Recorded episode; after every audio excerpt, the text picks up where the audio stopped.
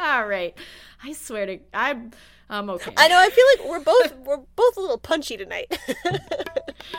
I am a little bit punchy in my uh, recap, so Great. There's just a decent amount of sass. I'm ready.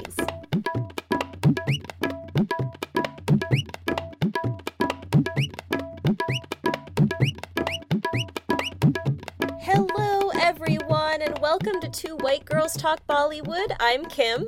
And I'm Katie, and we're here to talk about singing and dancing and Bollywood boys. I almost changed it to Welcome to Two White Girls Talk Baaghi. I love it. Okay, if you ever want to have like a side podcast where all we do is talk talk, about, about the Baaghi. Baaghi franchise, I am here for it. We can just for really reasons. dissect every moment. Yeah. Yeah, I'm already going to do that this, week yeah, because we are speaking about Baaghi Two, we are. which is my favorite Baaghi. I it's a good one. It's a real solid Baaghi here, I must say. it's so much darker than the other two, Yeah. which that's kind of your thing. You like a little bit of darkness, so I do. I do. it makes sense. yeah.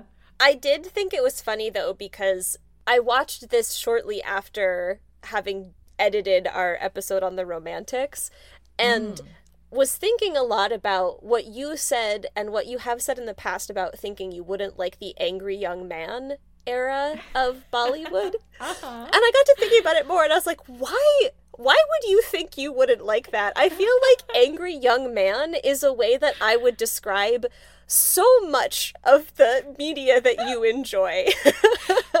Oh my god. you are very correct. I never thought about it before, but it's cuz I like um like I like an anti-hero, yeah. which is an angry young man. Yeah, Ronnie in this, he's an angry young man. He really is an angry young man. A lot of screaming. I guess yeah, I like a man with a chip on his shoulder. Yeah. Who feels like he has something to prove Yeah. and doesn't care about like society. Mhm. Yeah. Hmm. Hmm. Huh. So I think you might find that the angry young man era is your era. okay, I'm in my angry young man era. How to get you a t-shirt that says that. the funny thing is, though, if you are an angry young man, please, I don't want to interact with you. right.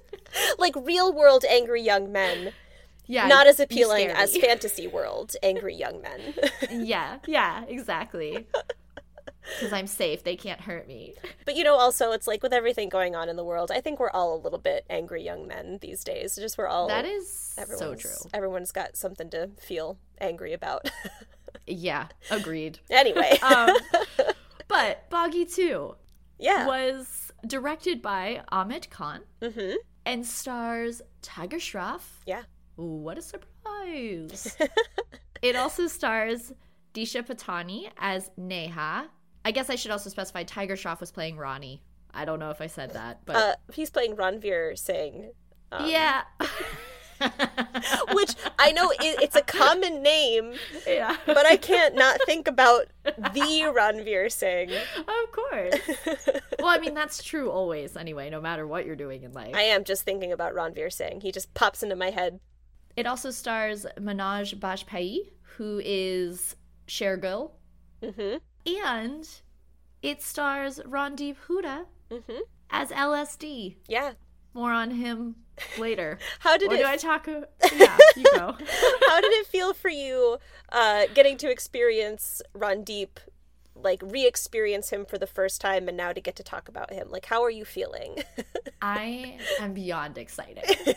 I bet. And I feel like I can't fangirl. And when I can't physically fangirl, like I can't like wave my body around in a wacky way, I start to cry. Like, it's like that emotion has to come out it has somehow. to come out somehow. Yeah. so the more I think about how happy I am to be talking about this and how much I love him, Mhm. the more I want to cry. Yeah.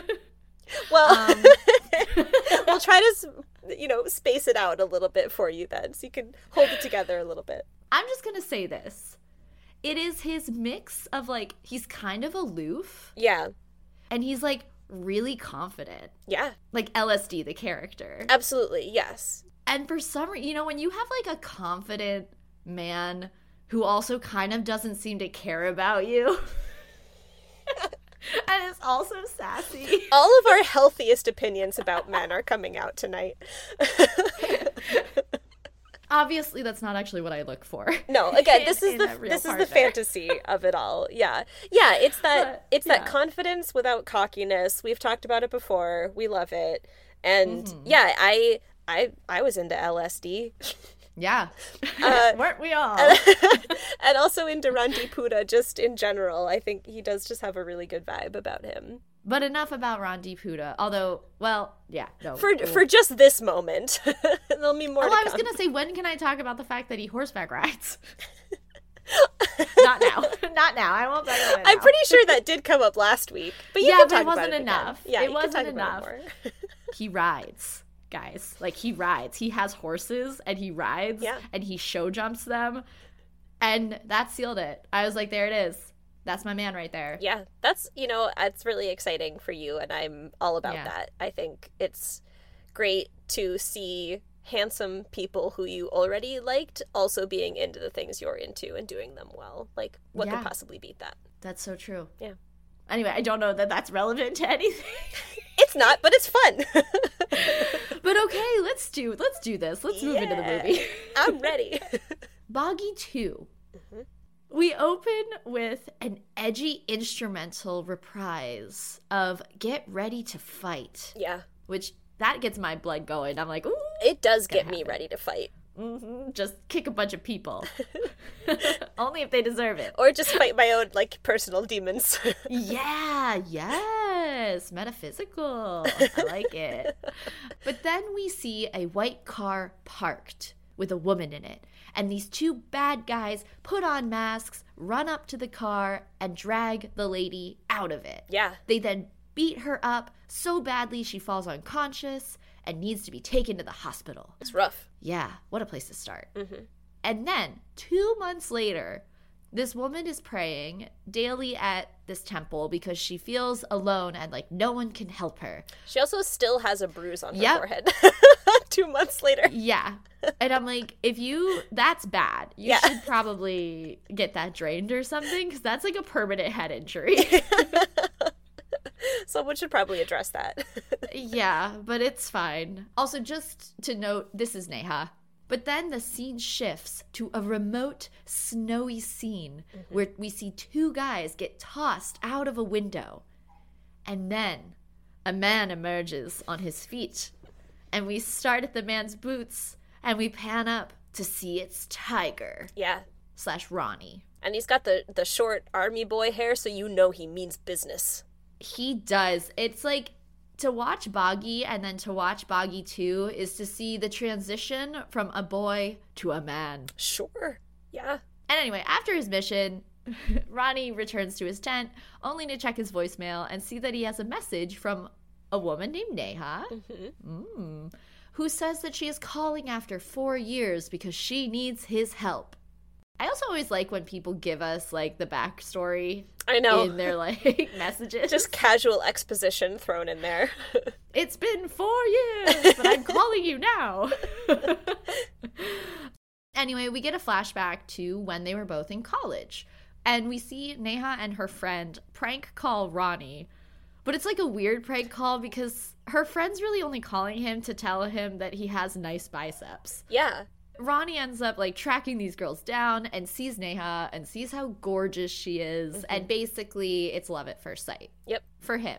I think there's some crush in return there too. Sure. He's got a very cute boy smile. Yeah. And then in the next scene, Neha gets dropped off at school by her dad, who mentions kind of offhandedly that he's met a promising man she should meet. Mm. And that is when Ronnie appears, sliding across the hood of the car. Yeah, her dad's car. it is rude. It's rude to do that to anyone's car, but like, especially not the father of the girl you're trying to woo. Yeah. But- and he then boldly tells Neha that he likes her. And her dad is like, no. But Ronnie boldly tells him he'll be seeing a lot of him. And then he walks away. Yeah. Only for Neha's dad to tell her to stay away from quote unquote those types. I don't understand what type this is. Like, Yeah. I like the nice boy type who compliments women and just like Right. lavishes them with love and affection. Yeah, stay away. yeah, well, the man she choo- he chooses for her, yeah. is ugh. is very different. Yeah. Yeah. And then later, Neha finds Ronnie practicing slam ball in the gym, which I love. um, and she gives him her phone number, then tells him not to act desperate now that he has it. Uh huh. It's a good move. That is. Yeah. you know? Yeah. Um, and then we get a montage love song that is called O Saathi. But it is cute because we see there's like they talk on the phone and he does this whole smiley face thing at the library. Yeah, I didn't like that, and anyone else who's seen the horror movie Smile also probably Oh. would not have liked that. I have not seen that because horror is not my jam. no, you wouldn't like this one. but cute Bollywood boys with like smiley faces, he's sure. yeah. And like they work out together, and he throws this whole surprise birthday party for her, and it's super adorable. And I actually really like the music of this song. Yeah, it's a sweet song. Mm-hmm. I particularly like the moment in this montage where she gives her coat to some children that she sees sleeping on the street, which is very sweet. And then Ronnie, she like kind of goes running back to Ronnie and he opens up his coat and like wraps it around her. Uh-huh. Uh, just, just that was just adorable. Loved that. It's really cute. Yeah. No, that made me happy. I was like, oh, boyfriends. and yeah, at, at the end of the montage, Ronnie tells Neha that he loves her. She then explains that she's scared of love because, like, her mom died. Um, basically, to sum that up.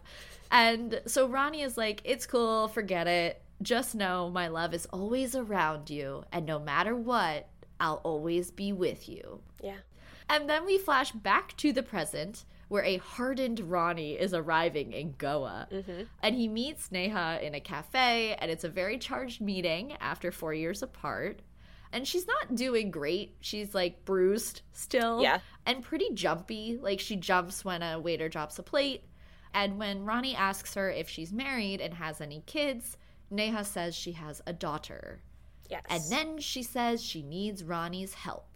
We then get her whole story of how it was her daughter's first day of school, and she was dropping her off when the bad guys appeared and beat her, then kidnapped her daughter.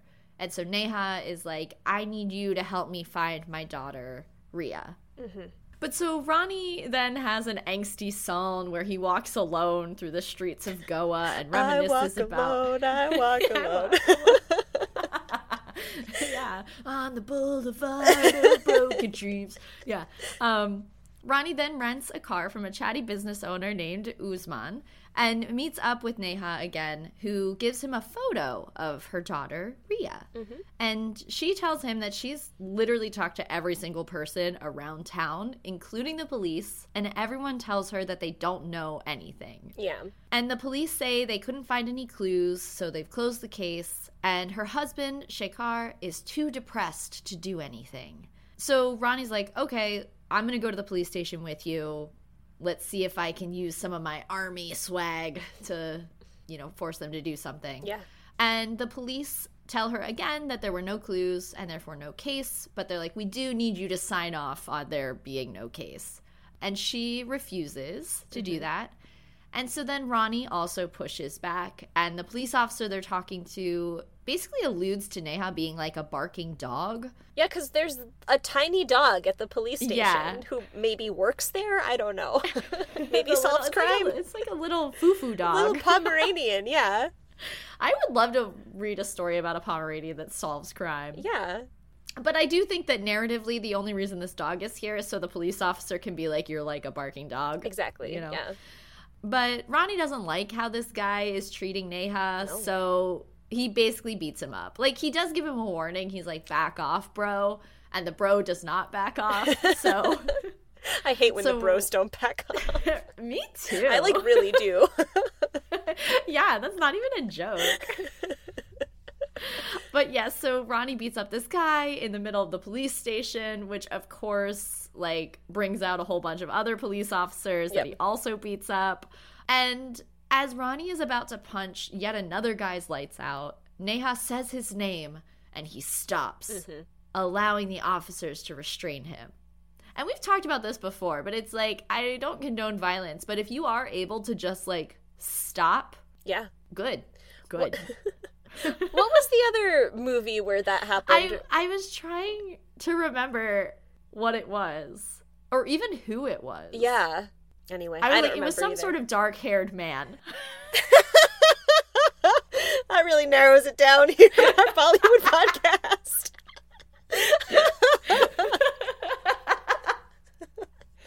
I was like, but he had like big hands. I thought.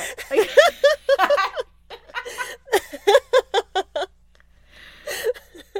All right, I it's lost. I don't know, but anyway, they then lock up Ronnie and tie him up, kind of spread eagledy. Yeah, and he's supposed to be naked. naked. But you do see his itty bitty underpants. Yeah, you can see that he's not, but I think that they wanted him to like be like the character is naked. Yep. And and then they whack him with clubs and sticks Yeah. in a scene that can only be for the audience's benefit. Yeah, just to watch his muscles ripple. Cause yeah, like he's too muscular Yeah. to feel pain was really my main takeaway of Ronnie in this moment. That was more of a takeaway than I got, which is just like confusion. Like like I I don't know. it's like yeah, he's super jacked. It's Yeah. very impressive. yeah, I don't feel you. like I need this much attention drawn to it. Like Yeah. yeah. Anyway, looking great, Tiger. I just think that scene, I think I laughed a little bit. Not because I was laughing at his body, but laughing at the overt sexualization of it. yeah, the, just the ridiculousness of the way that it's shot and yeah. yeah. As the police are having their fun with this mostly naked man, they realize. Stating facts. Yep. I mean, yeah. Show me the lie. they realize that Ronnie is a soldier. Mm-hmm. And the head officer guy, Shergill, has Ronnie brought to him to figure out what his deal is mm-hmm. and why he's beating up cops. Yeah. And it turns out that he's friends with Ronnie's colonel, who calls and is like, Ronnie, you done bad. You need to come back to the base tomorrow morning instead of having the week off that we gave you. And so Ronnie's like, all right. But he does see an ad for the school that Neha told him she was attacked outside of. Mm-hmm. And then he's like, you know what? Instead of leaving, I'm going to investigate more. Yeah. And so he goes to the school and meets with the headmistress, but she says that they don't have a student by Ria's name and she doesn't recognize Ria by her photo. So that's a dead end. Yep. But then Ronnie sees a gated property across the street from the school and asks the owner if he can see the security footage from their CCTV, uh, but they say no. And so, defeated for now, Ronnie goes back to Neha's house and tells her, like, hey, the school didn't recognize Ria. What's that about? And Neha says that it's because the headmistress is trying to keep her name clear from the case. Mm. And he's like, great, okay. Can I talk to Shekhar? And she's like, well, I don't want him to know you're involved. So, no. And finally, Ronnie asks if he can at least get more pictures of Ria, only for Neha to say that she doesn't have any. Mm-hmm. So Neha then looks out the window and sees a man arriving who immediately terrifies her. Mm-hmm. Sunny, Shekhar's brother. So she forces Ronnie out of the apartment before Sunny arrives at the door, and we learn that Sunny is kind of unhinged Yeah. and 100% a creep. Yeah, and probably also has brain damage because of all the drugs that he's doing. Yeah. Like his nose starts bleeding. I don't know. I don't. I just don't think that that's a good sign. Right, like I don't have a ton of experience in that arena, but I agree. Like if every time you snort something, blood comes out, Maybe you should stop. maybe you should stop or see a doctor. I don't know. That's just no judgment, but yeah, you might. You might Yeah. need a little bit of help. yeah. Luckily, Ronnie saw Sunny going up to the apartment and immediately picked up on his bad vibes. So he comes like back up the stairs to kind of keep an eye on things. And Sunny ends up leaving, and then Ronnie gets his name and address from Neha because he's like, I'm here to solve your problems, not add to them. Mm-hmm. Although, in a way, he kind of adds to them. He does. it's cool. We'll talk about that later. Uh, and right after this, Ronnie happens to get recognized by his friend who's getting married right now in the same building. what a coinky dink. That's convenient. Yeah. And we get a flashback to a previous wedding slash party that Ronnie and Neha had gone to. Mm-hmm. And this is when we get Mundian. Yeah. I really like it. Yeah. It's not my favorite, but it is my second favorite. Like, I think that there are things to enjoy. I think it's a it's a solid number. Yeah. Like, Neha's skirt is amazing. I love her skirt. I love the two slits so you could like Yeah. every every which way her legs are going, you see her legs like it, she looked great. yeah, and the fringe top was really good. Mhm. Yeah, I really liked Tiger does like a pirouette on his knees at one point. That's Yeah. very impressive. And and we've talked before. We always love a boys versus girls Mhm. Yeah, situation. that's always fun. Yeah. Anyway, um, the song ends when Neha's dad shows up and Ronnie tells him that he loves her. Mhm. Uh, and then her dad slaps him, and Ronnie looks to Neha to say something, but she remains silent and lets her dad pull her away. Yeah. Oof, that's hard. That's hard for her too. It's like, you know, how do you make that choice? It kind of reminds me of like Rocky or Ronnie, you Mhm. know, a little bit Sure, in that yeah. moment. Yeah. But then Neha shows up at Ronnie's house with her mom's wedding dress. hmm And she's like, let's do this thing. Yeah. Um, so they prepare to elope, and it's super joyful and fun, and their friends are all around them when Neha gets a phone call from her dad at the hospital. Yeah. And as she goes in to meet with him, she keeps Ronnie on the phone so that he can hear the whole time, like what's happening. And when she goes to her dad, he tells her that he has stage four cancer. hmm And then he notices what she's wearing. And that's when Neha hangs up on Ronnie, and we flash back to the present. Yep. At his friend's wedding, Ronnie accidentally knocks into a guest, and this guest drops his wallet.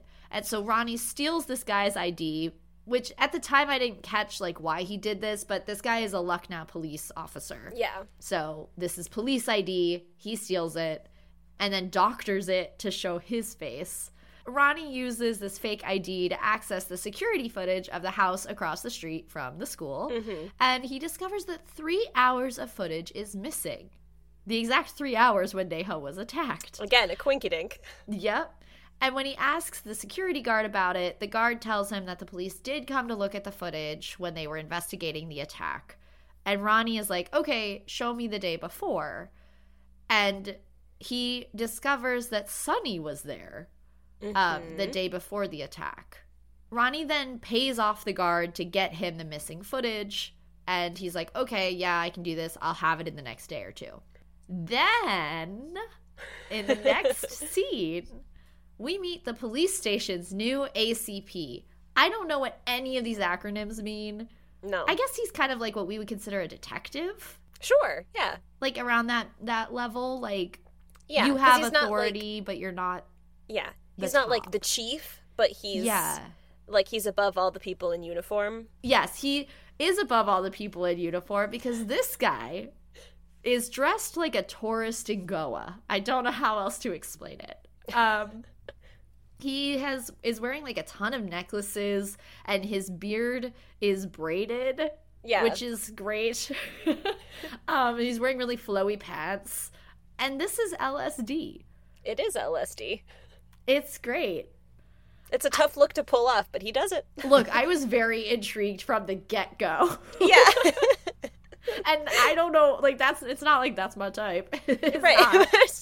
but it's the again, it's the energy, you know, cuz it's not like he's sitting there pretending like he actually is a hippie. He's sitting there like with his energy, Yeah. but wearing this like very kind of laid back, chill yeah, outfit. And, yeah, yeah. And he's got combo. good cheekbones. He does So. have good cheekbones. Yeah. That'll do it. Basically, he's been undercover. He says he's been undercover with drug addicts so long that he's kind of started dressing like them. And also kind of doing drugs like them. And he's like, yeah, sometimes I smoke a joint. It's fine. and we also meet LSD's right hand man, Bosco, who we never actually see fully on Yeah. screen. It's like we only ever see his belly if we see him at all, or like his arm. Right. This is a it's a fascinating comedic choice Yeah, I was that like, I do enjoy. love this narrative choice. It's like unnecessary and kind of weird, but so delightful. It is. And LSD meets with Shergill, who gives him some advice on keeping his image clear so that he can basically do whatever he wants as a police officer. Hmm. And then LSD cryptically says something about Shergill getting his. Mm-hmm. And Shergill's like, What? And LSD is like, Ha ha ha, nothing. it's hard to know exactly what LSD is thinking in any given moment. yeah, it's like from it's a the little get all over the place. From the get go, you're like, I hope he's on the good guy side. Right. Yeah. Because he's that that kind of like frenetic, unpredictable. That if he were a villain, it would be like you you're capable of anything. Yeah, yeah, yeah. And it's also like the whole like what I'm not good at what I do. You can trust me. I'm not going to figure anything out, but actually, I'm a mastermind. Thinking all the time. Mm Mhm. Not hair. Um uh, there's just one more thing I wanted to mention about the hair cuz at, at a later point he is wearing just a scrunchie in his Uh-huh. hair. I loved it so much. Sure. Great. Um Then we switch scenes and see Sunny just out on a street, and Ronnie is there too.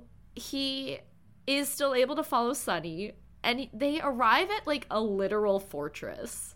And Ronnie does some spying from like the top of the wall of this fortress, and he actually sees Uzman, the guy who owns the garage, passing along drugs to some of Sunny's goons in exchange for money. Mm-hmm. Oh.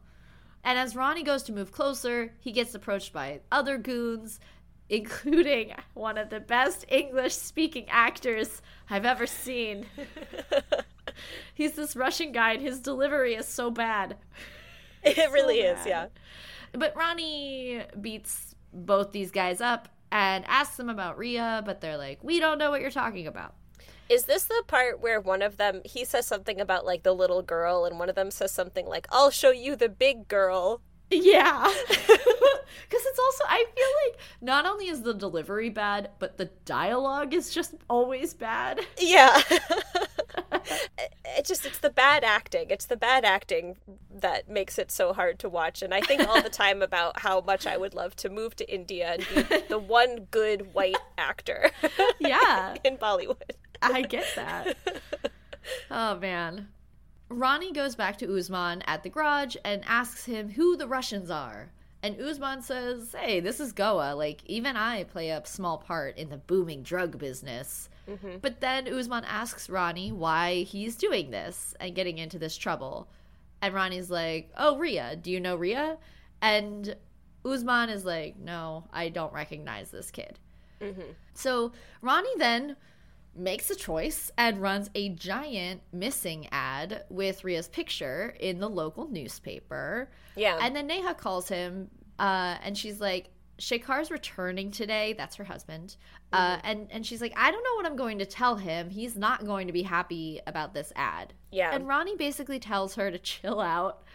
And he fields several calls from people looking for the reward he's offering, but they don't actually have any information until finally he gets a call from a guy who says he just wants to get his daughter back. So mm-hmm. Ronnie meets up with this guy who says that his daughter was kidnapped a while back and the police were unable to find her. And he has giant photo albums with tons of photos of her. Yep. And he even has a birth certificate. yeah. And Ronnie's like, okay, he's kind of being suspicious of this guy as he should be, but this guy has an answer for all of his questions. Yeah. And as Ronnie's trying to figure out, like, okay, is this guy telling the truth? He gets a call from Shekhar, who tells him to come to his office to meet. And when Ronnie meets with Shekhar, again, he uses his fake ID of the Lucknow police officer. Mm-hmm. And then he tells Ronnie that he was shocked to see the ad in the paper because he and Neha don't have a daughter. yep. What? Yeah. I also would love to go back, like, be able to rewatch this movie or watch it for the first time again. You know? Yeah. Oh, I yeah. A, a good twist like this is always it's always good Mm-hmm. to encounter. And then I mean, this movie it's twists on twists on Oh, twists. yeah. yeah, they love the drama. Shekhar says that Neha was the victim of a robbery And when she became conscious after her coma, she started talking about a daughter who didn't exist. And then she saw a picture of a girl in the paper who had gone missing, and she told Shekhar that that was their daughter. Mm-hmm. So Ronnie's really shocked. He's just like, I can't believe Neha's imagining everything. And he thinks back to how jumpy she was. And it all fits. So he, apologi- he apologizes to Shekhar and goes to leave as Shekhar tells him not to do anything like this again because he's already dealing with a lot. But then Ronnie gets a call from the guard who finally has the missing CCTV footage. So Ronnie goes, he watches the video of the attack, and he does not see a child.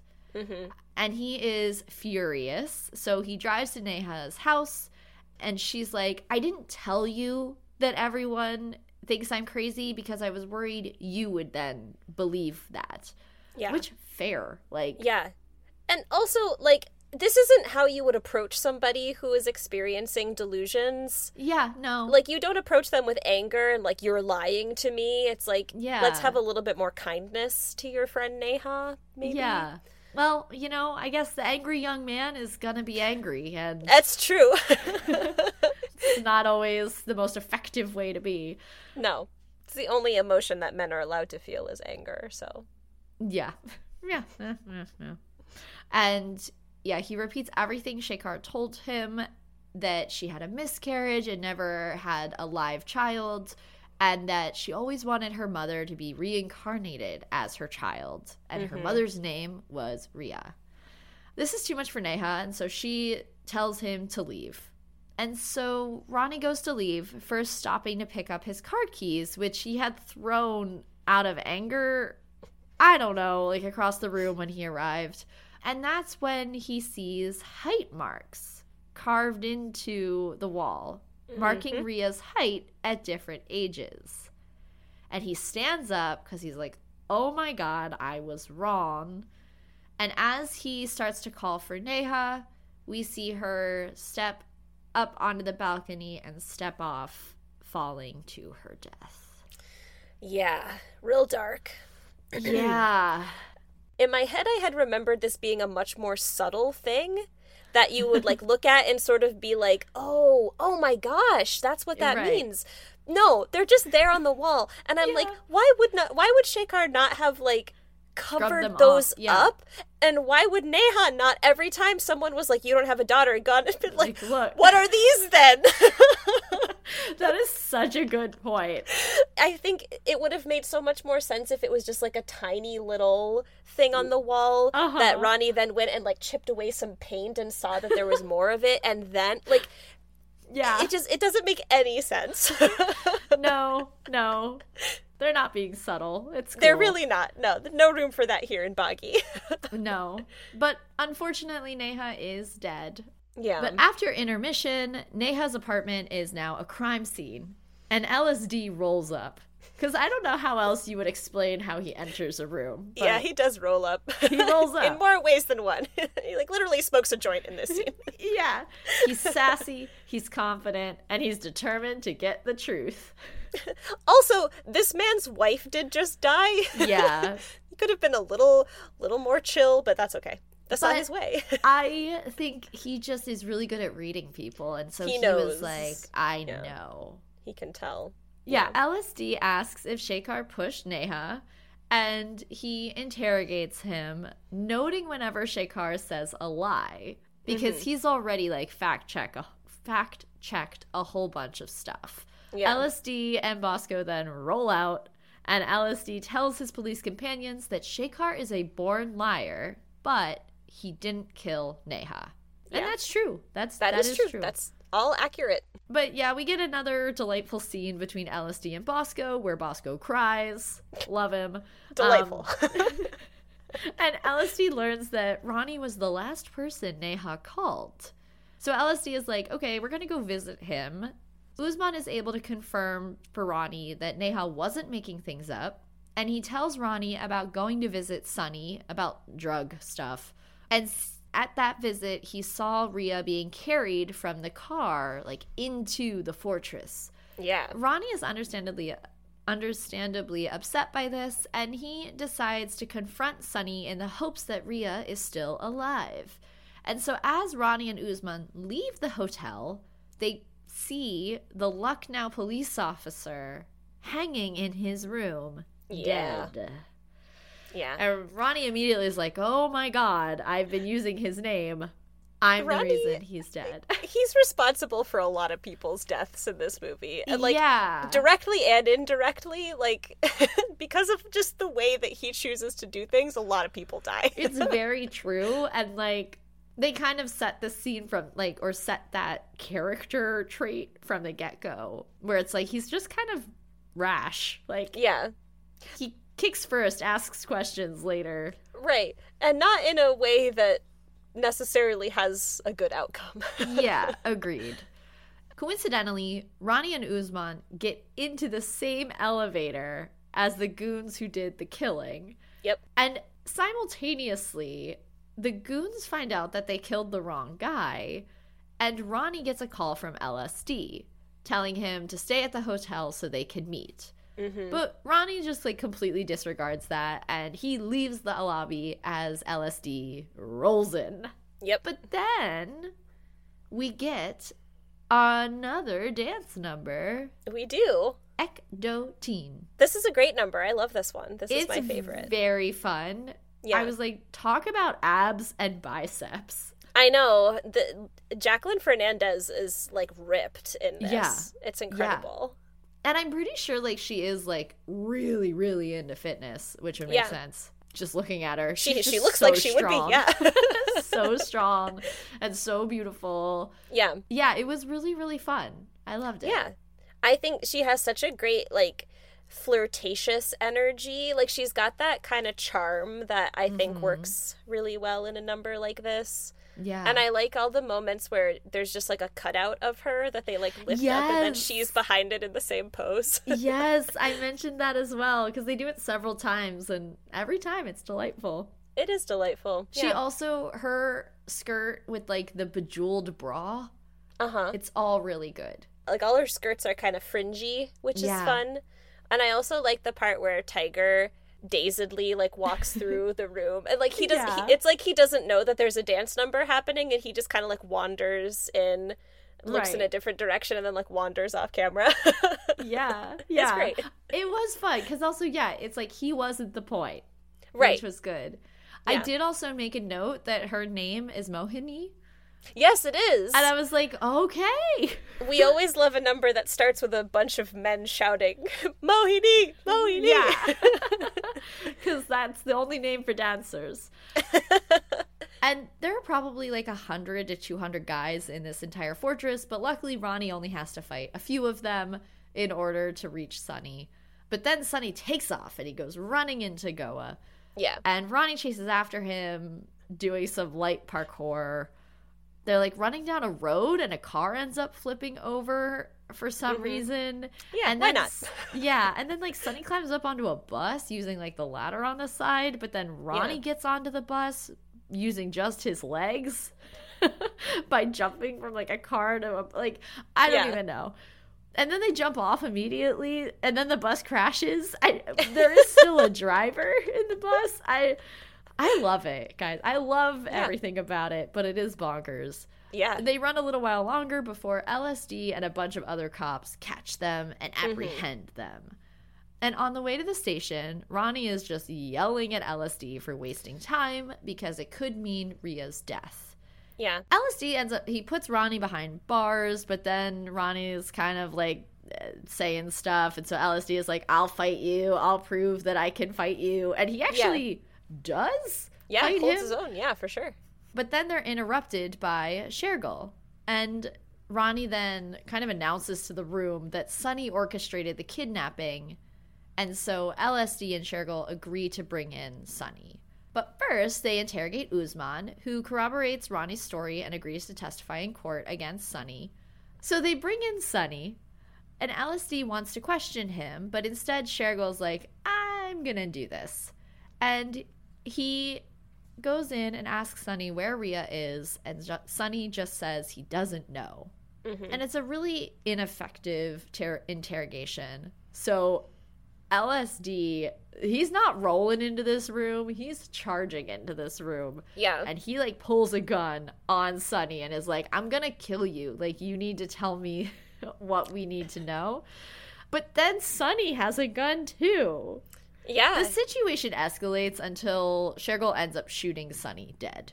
Yep. So Ronnie still doesn't know where Ria is. mm-hmm. Ronnie begs Shergill to question Shekar because with Sunny dead, Shekar must be the only one who knows the truth. Mm-hmm. But Shergill encourages Ronnie to sit tight. He's like, give me 12 hours so I can figure out who in my department is working with the kidnappers. Mm-hmm. While this conversation is happening, some goons show up at the garage to beat up slash kill Usman. Um, Yeah. I I thought it was just to beat him up, but it ends in death. So It does end in death. Yeah. I don't know what. Like, did they stab him? I, yeah, I, or for, shoot I didn't him? see it. I don't know. I don't just know. it looks like he just gets beat up and then he dies. Which I guess Yeah. can happen. So yeah, Ronnie shows up after leaving Shergill and gets roped into this fight with these two guys. I did want to mention there's a moment in this fight where all three guys do a spin kick in the air at the Yep. same time. I noted that too. That's a fun one. Yeah, and Ronnie wins the kickoff. Yeah, he does. he comes out on top. yeah, he does.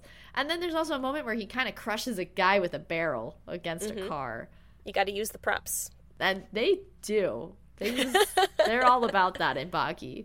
Yep. But so Ronnie wins this fight and runs over to Usman, but Usman dies in his arms.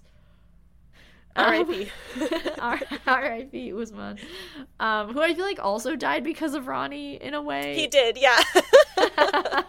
Add him to the list. Uh huh. And that's when one of the unconscious goons' phone beeps with a text message. And Ronnie goes and checks it and sees that it was a message from Shergill, Mm-hmm. sending the goon a picture of Ronnie and saying, kill him. Oh boy. He's in on it. what? I actually do remember watching this the first time. I think I was surprised. I definitely did not trust Shergill, but Yeah. I have seen this movie before, so I don't remember how I felt when I first watched Right, it. Right, I can't remember either, but I think in my head I was like, well, I can only trust either him or LSD, and I'm definitely trusting LSD. right. Which any if you take any of these sound bites out of context, I know. All of the LSD commentary could really be, yeah, really It's show a good. different side of us. yeah, yeah. Um, but Ronnie asks the goon where Shergill is, and we get this whole description of his compound, Mm-hmm. similar to the description we got in Baaghi One. oh yeah. where this compound is in the middle of the jungle and it has its own private army. yeah, it does. And I love that, like a video game, it shows you it's like this is going to be the overview of all the arenas he'll be fighting in, and it's Yep. like okay, I'm excited. Shergill is standing in his house at this compound, casually smoking a cigar and stroking what appears to be a mini Trojan horse. um, which is weird. Sure. yeah. a vibe. Um, when he is notified that Ronnie has arrived, and he's like, "Okay, no reason for every soldier to die. Let him come." But his guys don't get the memo, and they just keep attacking Ronnie. So there's just more and more fighting. And it's just it's so many guys and so many of them have guns. Yeah, and they're and they're shooting them too. they are badly apparently. Everyone's really bad shot. You know, yeah. God. In the next scene, a helicopter arrives at some sort of police base camp. I'm like, when was all of this set up? Has this been here the whole time? Where are Uh-huh. we? yeah. It's a great question. know. But anyways, some so this helicopter is bringing some of the army head honchos, including Ronnie's colonel, and they meet with LSD, who tells them that Ronnie is as good as dead if they find him first. They Mm-hmm. meaning the cops. And the army guys are like, "We're not here to save him from you. We're here to save you from him." Yeah. Because like the jungle is his home and he's like a one man army. You know, we get like no real backstory about Ronnie and his No. capabilities. It's just like in the the 4 years between being like a sweet college boy and being like a disaster army boy, like Yeah. what happened to poor I don't Ronnie? know. I guess he It's- lived in the jungle. I, It's just all heartbreak has turned him into this. yeah, it's a, it's maybe an overreaction. I don't know. Maybe, I don't know. Um, but as they have this exchange, Ronnie sets fire to the compound's weapon warehouse. And then he goes running into the middle of this camp, firing two machine guns simultaneously. Mm-hmm. And then he ends up fighting a lot of guys with machetes. Yep. Uh, yeah, like just shoot him from afar. Just shoot Yeah. him from like why? Oh, it's fine. Um, but inevitably, two machetes get caught in his shirt Yeah. and tear it off in slow motion.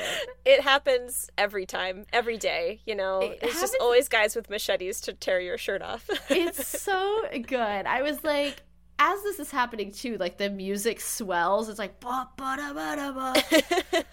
And I was like, this is just utterly delightful. This is Yeah. what I want yeah. from This my is like action cinema. yeah, this is what we came for. yeah, yeah. So then after he kills the entire camp, a helicopter arrives. yep. And I was like, scratch that, make it two. There's two helicopters on the scene. and then he runs back to take a running start. This whole time he's doing this, these guys in this helicopter are just staring at him, Yeah. which is a mistake. They should be shooting him with Never- the automatic. Too many people underestimate Ronnie in this and movie. like he's killed everyone in camp. He is a killing point. machine, That's why And they he- sent the helicopter in. and he just does not care. Whatever. The the guy in the helicopter is too slow with the automatic machine gun and too bad at aiming because all that Ronnie does is zigzag. Yeah. So just hit the middle. Done. So Ronnie doesn't get hit. He leaps into the helicopter and beats up all of the guys inside. He then uses the automatic machine gun in that helicopter to take down the other helicopter, which mm-hmm. explodes. And then Ronnie kills the pilot of his heli- helicopter and slips into the cockpit because obviously he knows how to fly a helicopter. Of course he does. He then shoots up more of the compound using the helicopter's guns until the helicopter is shot, shot down, and then he escapes from the fiery wreckage just in time to avoid blowing up. Mm-hmm. I really is it here that we get the aerial shot of just all the carnage? There's I just think like so. like hundreds of dead bodies. Yeah. it's so good and ridiculous. and finally, Ronnie has reached the main house. Thank goodness. Yep. And then there's a scene where Ronnie breaks four or five guys' legs at once in a circle. Yeah. This we gotta we gotta That's look out for this move. Yeah. hmm But then Ronnie is shot. Mm-hmm. And it's because Shergill is standing behind him. I do think there are better places to shoot him if you wanted him to not be a problem anymore, but I I was gonna say like he wants to tell him his whole story, but even then it's like yeah. you could shoot, him, in a way that like actually debilitates him, Yeah. and then tell Or like him your just story. shoot him in the middle of the belly, like Yeah, not the the- side, like hit yeah. some organs. It's a lot of important stuff in the middle, not so much on the side. Yeah, that's it's just, where the meat is. muscle.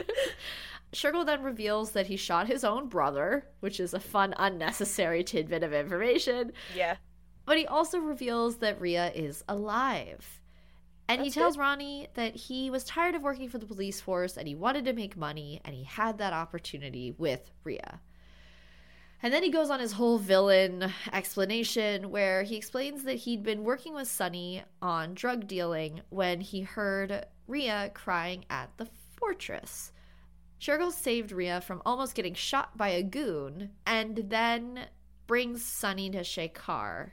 Shekar tells Shergill that Ria was kidnapped on his orders. And then Shergill is like, okay, cool. I'm going to keep Ria. I'm going to keep her alive. And you're going to help me ship my drugs. Because Shekar has a shipping company. And the whole thing is that Shekar wanted Ria to be dead. So, really, in keeping her alive, it's causing issues for Shekar.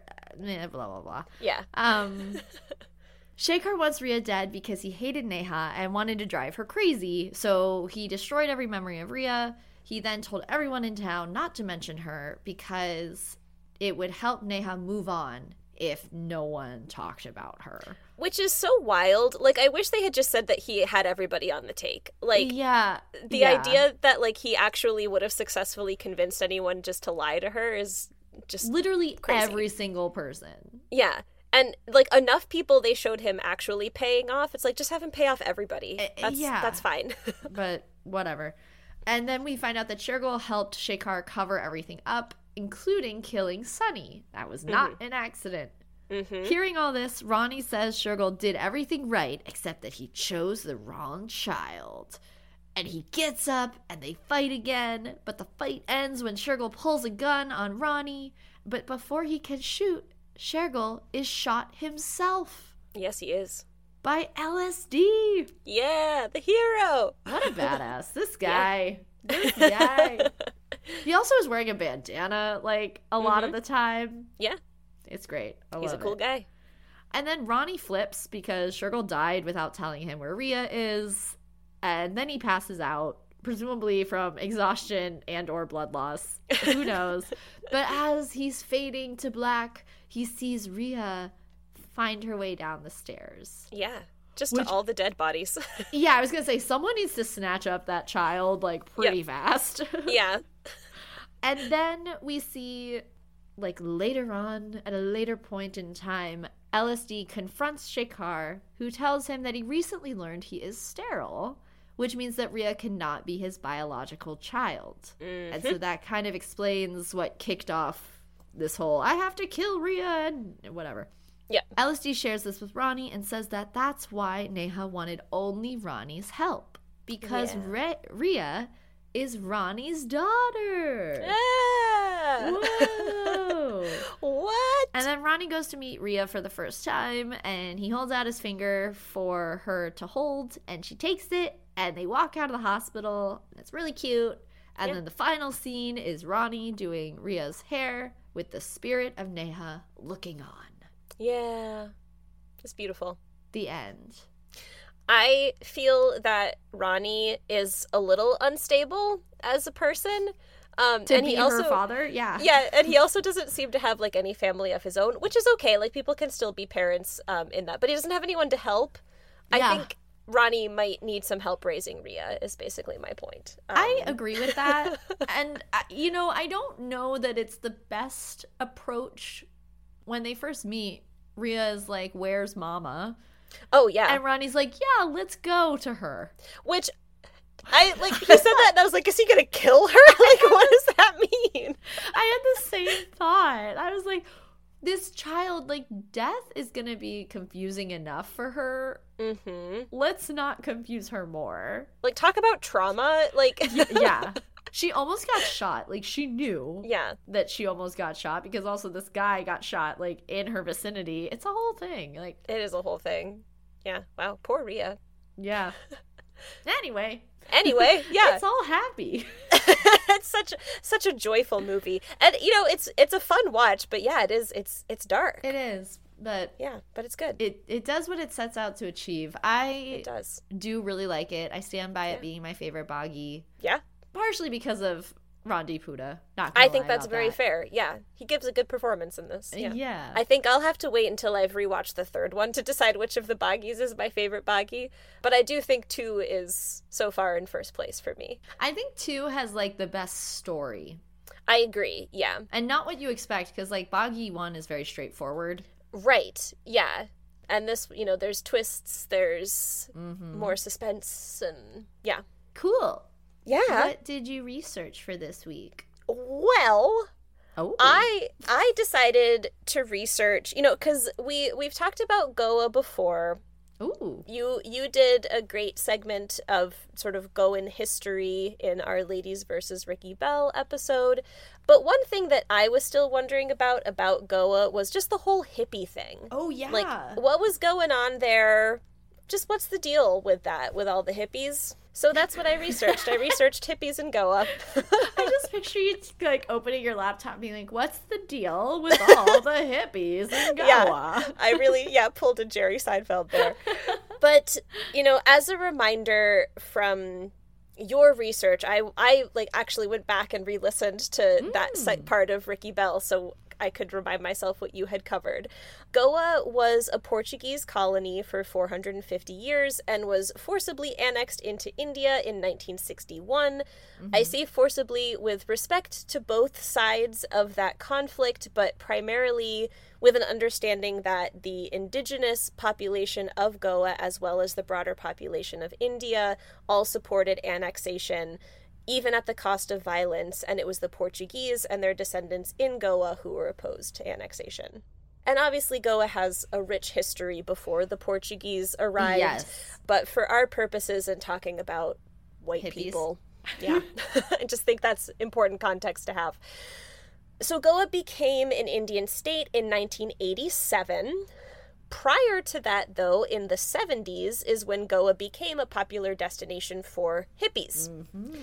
Now, in case anyone needs a definition of what a hippie is, in this context, I'm referring to predom- a predominantly white group of Americans and British people this group came into being in the early 60s, and they were a counterculture that rejected materialism and established institutions. They preached nonviolence. They were opposed to the Vietnam War. That was like really the yeah. catalyst to this movement growing.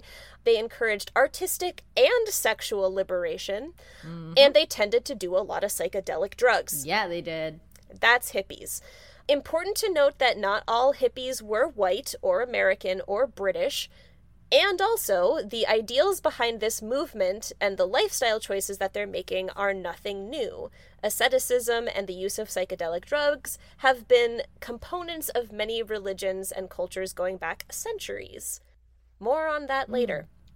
Hippies found Goa to be a pristine and underdeveloped environment for them to live freely, rejecting the societal ties and norms and embracing a connection to the natural world. Mm. And so it just it really did just become this place that these American and British hippies just went to to chill, to do their thing yeah, they'd throw trance parties where they'd basically just be like out at all hours of the night dancing to music and doing drugs. All right. They had I mean, full moon parties. That. We kind of saw that in Malang. Absolutely, yes. This this continues, mm-hmm. and during the day they'd just be like chilling on the beach. They even tried to start a nudist beach. Oh, but it sounds like it sounds like the more conservative local population put a stop to that. sure. Their presence and lifestyle led to the developments of markets in Goa. And these markets came about because the hippies would basically come to Goa, they would live off of whatever money they had brought with them, and then they would sell everything they had their clothes, backpacks, jewelry, whatever they had to stay a little bit longer or to travel back to wherever they came from. Right. And so that's what that these flea markets came about because of these hippies selling all of their possessions to make money to go back home. Yeah. And these markets continue to exist in Goa, and the Anjuna market is still a popular attraction and happens on Wednesdays. So that's cool. Ah, that's cool. Yeah, and it sounds like the locals were pretty accommodating of the hippies. The beaches were remote and not seeing much use, and local families would rent out spare rooms. And they also appreciated these markets and this opportunity to buy high quality goods for cheap because these people were pretty desperate in selling what they had. Mm-hmm. So it was actually a fairly reciprocal relationship between the hippies and the locals. But then in the 80s, Goa became aware of their own potential as a tourist destination. And so they built mm. hotels and more infrastructure to encourage tourism, which then made the areas where the hippies hung out more expensive and harder for them to just right. live the lifestyle that they wanted to live. And so most of them left. And so you don't really see hippies in the same way today that you used to back in the day. Or like a true hippie. Yeah, people who belonged to that movement, because that movement has also kind of, you know, people have sort of aged with that movement, but like there aren't a lot of new people kind of buying into that in the same right. way. I, I feel like there are a decent number of young people with cash to burn who kind of choose to live that like aesthetic yeah they're not actually hip you know Yeah, that lifestyle of partying and doing drugs and rejecting materialism was still pervasive and is still mm-hmm. one of the mm-hmm. things that draws tourists to Goa because that just that lifestyle kind of, you know, seeped into some right. of the culture. And this has led to what many Goans feel is a misconception about their state. Um, an article by Sanket Sharma details how the author is always frustrated when people react to finding out that they are from Goa by saying, like, oh, you're from, like, the party town, right? What? The party state. And that's certainly how we've seen Goa depicted in most of, if not all, of the movies we've seen that happen in Goa or even just mention Goa. It's always yeah. like, oh, you're going to Goa. Oh, something bad's going to happen. And I guess that's true. We have our own little like joke, like anything goes in Goa. right. Admittedly, you and I have bought into and perpetuated that stereotype. Yeah, that is true. Um, yeah. But Sharma emphasizes that there's a lot more to Goa. It's a rich culture that has nothing to do with hippies and notes how the quote unquote Portuguese architecture is often more of a hybrid, showing mm. the ways mm. in which the Portuguese and the indigenous people of Goa really influenced each other. So, yeah. you know, again, this this idea that it wasn't anything that the white people brought that makes Goa an interesting place to go, and in all of those situations, the locals were very much there, the indigenous people were very much present and having an influence over what was happening. Mm-hmm. So, I think, you know, we're still going to see movies where Goa is depicted in this way, and always in the back of our minds, we'll remember that there's a lot more to Goa than just what we see of, you know, the parties and the drugs and all that stuff. Yeah, I like that though. I, both of us really want to go there. And not for any of those reasons. No, neither you know? of us has any interest in doing drugs in Goa. no, not at all. Or even drinking to excess. Like no. I'm too old for that. Like no. Yeah, we just want to go and look around and and the beauty and, and yeah. this article that I was reading mentioned a lot of kind of off the beaten path attractions that you mm. can go to and just a lot of natural beauty that exists there. Take notes yeah, exactly. But so, uh, just to kind of round this out a little bit, I did want to talk about hippies a little more generally and the ways in which that movement engaged in cultural appropriation. Mm, like I said, mm-hmm. that you know, this is a predominantly white group of middle class people who adopted quote unquote Eastern practices, which is often yeah. the way that you hear this referred to within this this counterculture. And I put that term in quotes because one, the whole like east west thing is super weird. Like those are directions. And yeah. I feel a lot less weird using the term west as a generalizing term than I do about east. Same. Yeah. I think it's because when we refer to western cultures, I am generally referring to American and specifically like white American, like like descendants yeah. of white Europeans. Right. Is yes. what I'm referring to. Same. By Western yeah. culture. And that is kind of a monoculture situation. And sometimes also white Europeans. The descendants of and also them themselves. Yes, and also yeah. people who are actively currently white Europeans. Yeah. Yeah. yeah. Whereas, yeah, you would never, that monoculture doesn't exist the other way.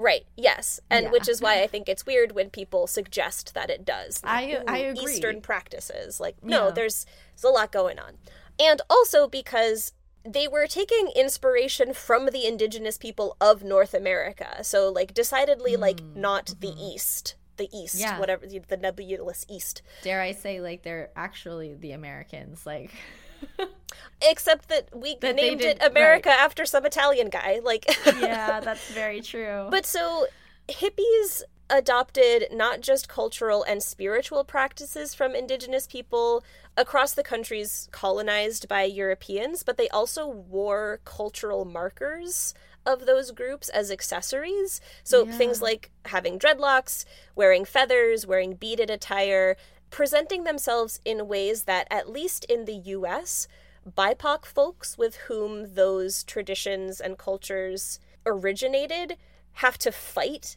to be able to adopt and just right. present themselves with. And they're the ones who that belongs to. So it's this idea of, you know, the privileged white people saying right. that those things need to be oppressed and then a group of that those white people adopting that for themselves and it's much safer for them to move through the world in those ways. Right. I wanted to quote from a blog post that I read from Nirvana Bhandare, who is a Nepali woman who identified herself as a brown hippie. Mm. She writes of an experience volunteering in the home of a family of Bulgarian hippies. Okay. And she's grappling in this this story um, with whether she sees this family as appropriating her own culture as a Nepali woman, mm. asking, Does spending three months in Nepal give you permission to name your child Ram, to lead Om circles, and stick photos of Hindu goddesses all around your house? Yeah. And she goes on to say, quote, white hippies have the luxury to take just the best aspects of my culture, her mm-hmm. Nepali culture, and leave the dirty facets of being from one of the poorest countries in the world out of their consciousness. Being Nepali for me means a daily struggle against patriarchy, choking pollution and garbage in Kathmandu, and against repressive traditions that criticize me harshly for being myself. Yeah again, it's this idea of this privileged group giving themselves permission to adopt the religious and cultural traditions that the very people who created those traditions may not be able to do, whether that's because of persecution that they're facing, oppression, the cost that may preclude them from being able to engage in certain activities, laws that have specifically prevented them from being able to do that, or simply mm-hmm. just judgment from the same privileged groups. Yeah. There's something about the white existence and the privilege that comes with that that just mm-hmm. means if we see something we're like oh I like that. So that's mine now. Yeah. Because that's how it's just like always been throughout history. Mm-hmm. What is wrong with just being like, oh, I like that. Like, I mm-hmm. want to learn more about it. And yep. how can I maybe quietly incorporate the elements of that that I like in my life without it being like this huge showboating thing? Right. Like, you and we both really have developed this love for like Indian cinema, specifically Hindi language cinema, I'm happy to just be watching those films and talking about them. I don't need to like live a Bollywood film. I don't know what I'm we're, saying. Well, we're careful not to claim that as our own. Yeah. Or to impose our own perspectives on it when it's something that we didn't live, you know. Right. And this is purely just based on my own experience with people like this, people mm-hmm. who are kind of who live that hippie lifestyle. They are the white people who I have found in my life to be the most likely to be quote unquote colorblind to be yeah. like you know we're all in this together in this world and we all have our struggle but we can all overcome it and all yeah. it takes is just you know inner peace and all this stuff and it's like that's just so privileged yeah you have the privilege to yeah. say that yeah yeah so i think there's also for me there's that feeling of like you're not acknowledging the power that you hold in this situation and in mm-hmm. fact you you want people to believe that you don't have power because you see power as being a bad thing rather than using the power you do have to try to actually do something good for these people. Yeah. And then it kind of reminds me of like the civil rights movement and like everyone who was fighting for those rights that they still don't have. But, you know, everyone who was fighting in that movement really recognized that it's like, okay, the white people here have a power that like the black people don't so white people would like step in front of black people mm-hmm. to avoid them getting beaten by police. Like, right. You don't have to just take and take and take and act like you're on your high horse. I don't know. Yeah. Don't try to pretend like you're one of the oppressed. Yeah, because you're not. You're not. You're not. And it's yeah. kind of weird that you want to be.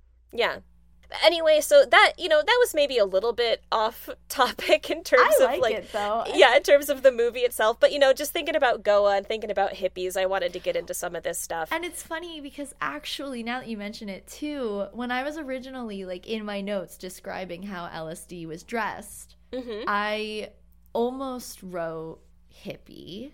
I think he even says that. Like I'm pretty sure yeah. he uses that word in But just because he says it doesn't mean No, no, no. Like... I definitely right, didn't right. mean that you could say that. no, but I, I, would just say that's maybe why you he thought does, of it. like yeah. Well, and then I was like, okay, I'm going to say a tourist in Goa, but I also almost wrote a white tourist in Goa. Mm-hmm. But then I was like, I don't know enough about where this fashion came from Right. for me to say it originated with like white hippies. Pretty much nothing originated with white Exactly. hippies. Great. so I'm glad that like subconsciously I was just like, I'm not that doesn't feel right. yeah. I'm not gonna I claim think, this. You know, you were right to say he's dressed like this a stereotype of a person who is coming to Goa for that Mhm. aesthetic and psychedelic experience. yeah, yeah, yeah. um yeah. So that's uh that's that's my research. That was fun. Thank you. I mean, not fun. I mean, always interesting to learn more sides to that. yeah, Yeah. 100%. Couldn't agree more. Okay. Um, pluggables. Follow us at Two White Girls Talk Bollywood on Instagram and TikTok. Yeah. Do the stuff. All the things. and also consider subscribing to us on whatever podcast platform you listen to us on. Um, you could even leave a rating or review Yeah. if you want to, which would be wonderful if you did. Absolutely. Whether you do, whether you don't, thank you for listening. And join us as well on YouTube and Spotify, where we keep our Bollywood Bangers playlists, uh, and we add our favorite songs from these movies to those playlists and link them in our episode descriptions as well as in our Instagram posts on Tuesdays. Yes. Yeah. Woot woot. Next week, we're switching things up yet again. Gosh, we're just like Yeah. throwing curveballs left and right here. Yeah, we are. We are going to be watching over the course of the next two weeks, actually. We are going to watch the series Guns and Gulaabs. Yes. I'm so excited. I am so excited that you are going to be watching this for the first time. I Yep. have seen it multiple times at this point. I love it so much. And yeah, I'm looking forward to you experiencing it and getting to talk about it with you. Me too. I'm also just ready for more DQ. You should So- be. This is a completely different type of character that he's playing. Great. and he does it so well. I you'll you'll see. You'll enjoy it.